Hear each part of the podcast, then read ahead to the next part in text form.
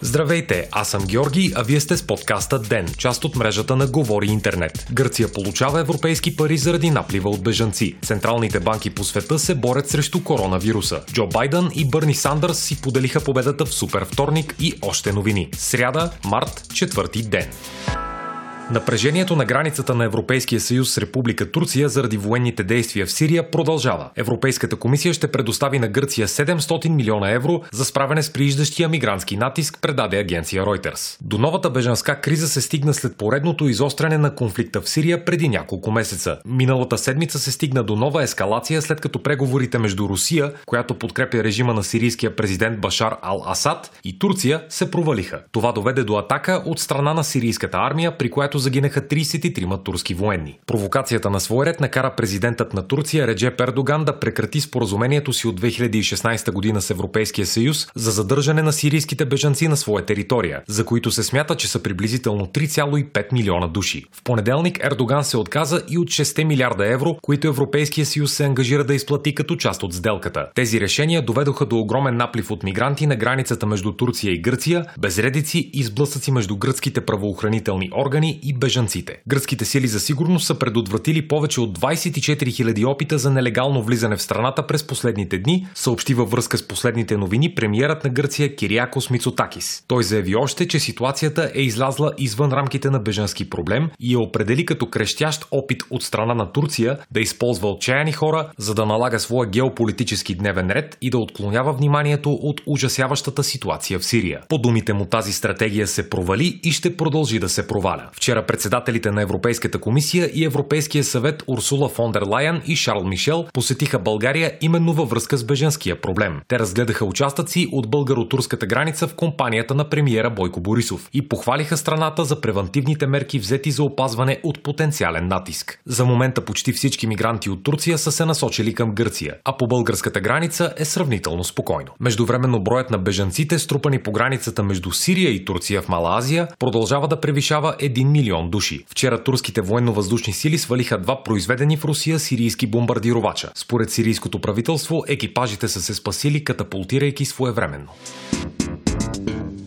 Най-големите економики в света предприемат активни ходове, за да намалят ефекта на коронавируса върху глобалното финансово положение, предава испанския економически всекидневник Експансион. Вчера ръководителите на централни банки и финансовите министри на страните членки на Г7 се срещнаха именно по този повод. В общото си изявление те изказаха готовност да предприемат координирани мерки срещу економическите ефекти от коронавируса, включително и такива от фискален характер. Само няколко часа след срещата обаче, Федералният резерв на Съединените Американски щати едностранно обяви намаляване на лихвите в страната с половин процент в отговор на ситуацията с коронавируса. Решението е било взето на свикано поспешно заседание на отворения пазарен федерален комитет и представлява първото извънредно намаляване на лихвите в щатите от началото на финансовата криза от 2008 година насам. Според вестник Ел Економиста, Европейската централна банка пък подготвя финансови инжекции за банките в еврозоната с цел улесняване на даването на кредити на малки и средно големи компании. Централните банки в Япония и Англия също подготвят стимулиращи мерки за своите економики.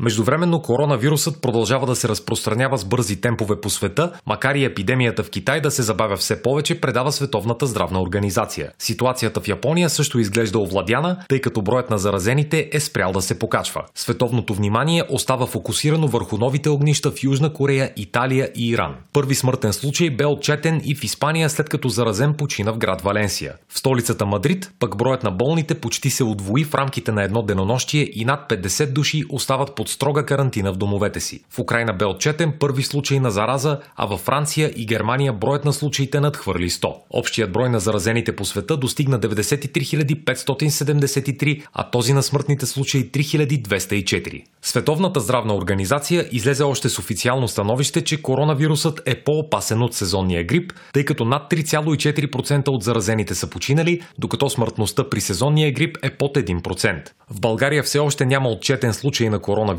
но броят на заболелите от грипен вирус тип Б расте главоломно. Набират сила и спекулациите, че в страната ни всъщност има необявени случаи на зараза с коронавируса, след като доцент Атанас Мангаров заяви в интервю пред BTV през уикенда, че е почти невъзможно да няма такъв предвид отворените ни граници.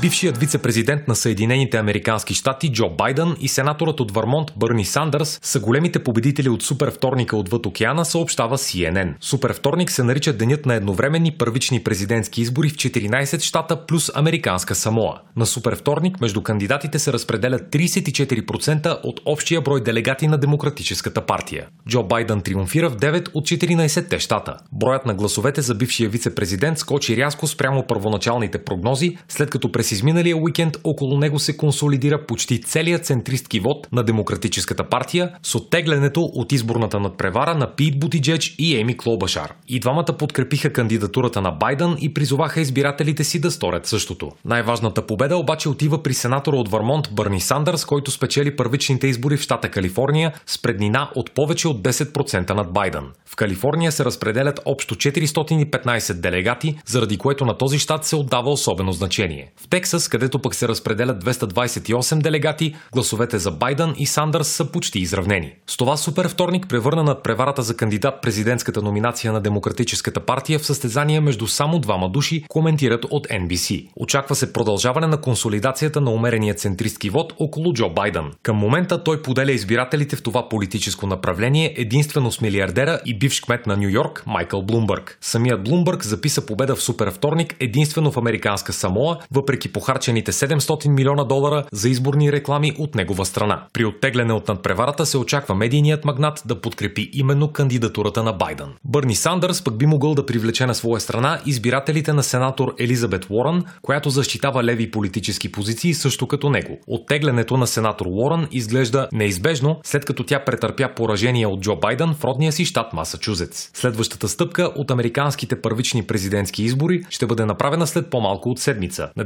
10 март с едновременни избори в щатите Айдахо, Мичиган, Мисисипи, Мисури и Вашингтон. Вие слушахте подкаста Ден. Ден е част от мрежата на Говори Интернет. Водещ Георги Петров. Главен редактор Димитър Панайотов. Аудиомонтаж Антон Велев. Ако искате да не изпускате епизод на Ден, не забравяйте да се абонирате в Spotify, Google Podcast или да ни оцените в Apple iTunes.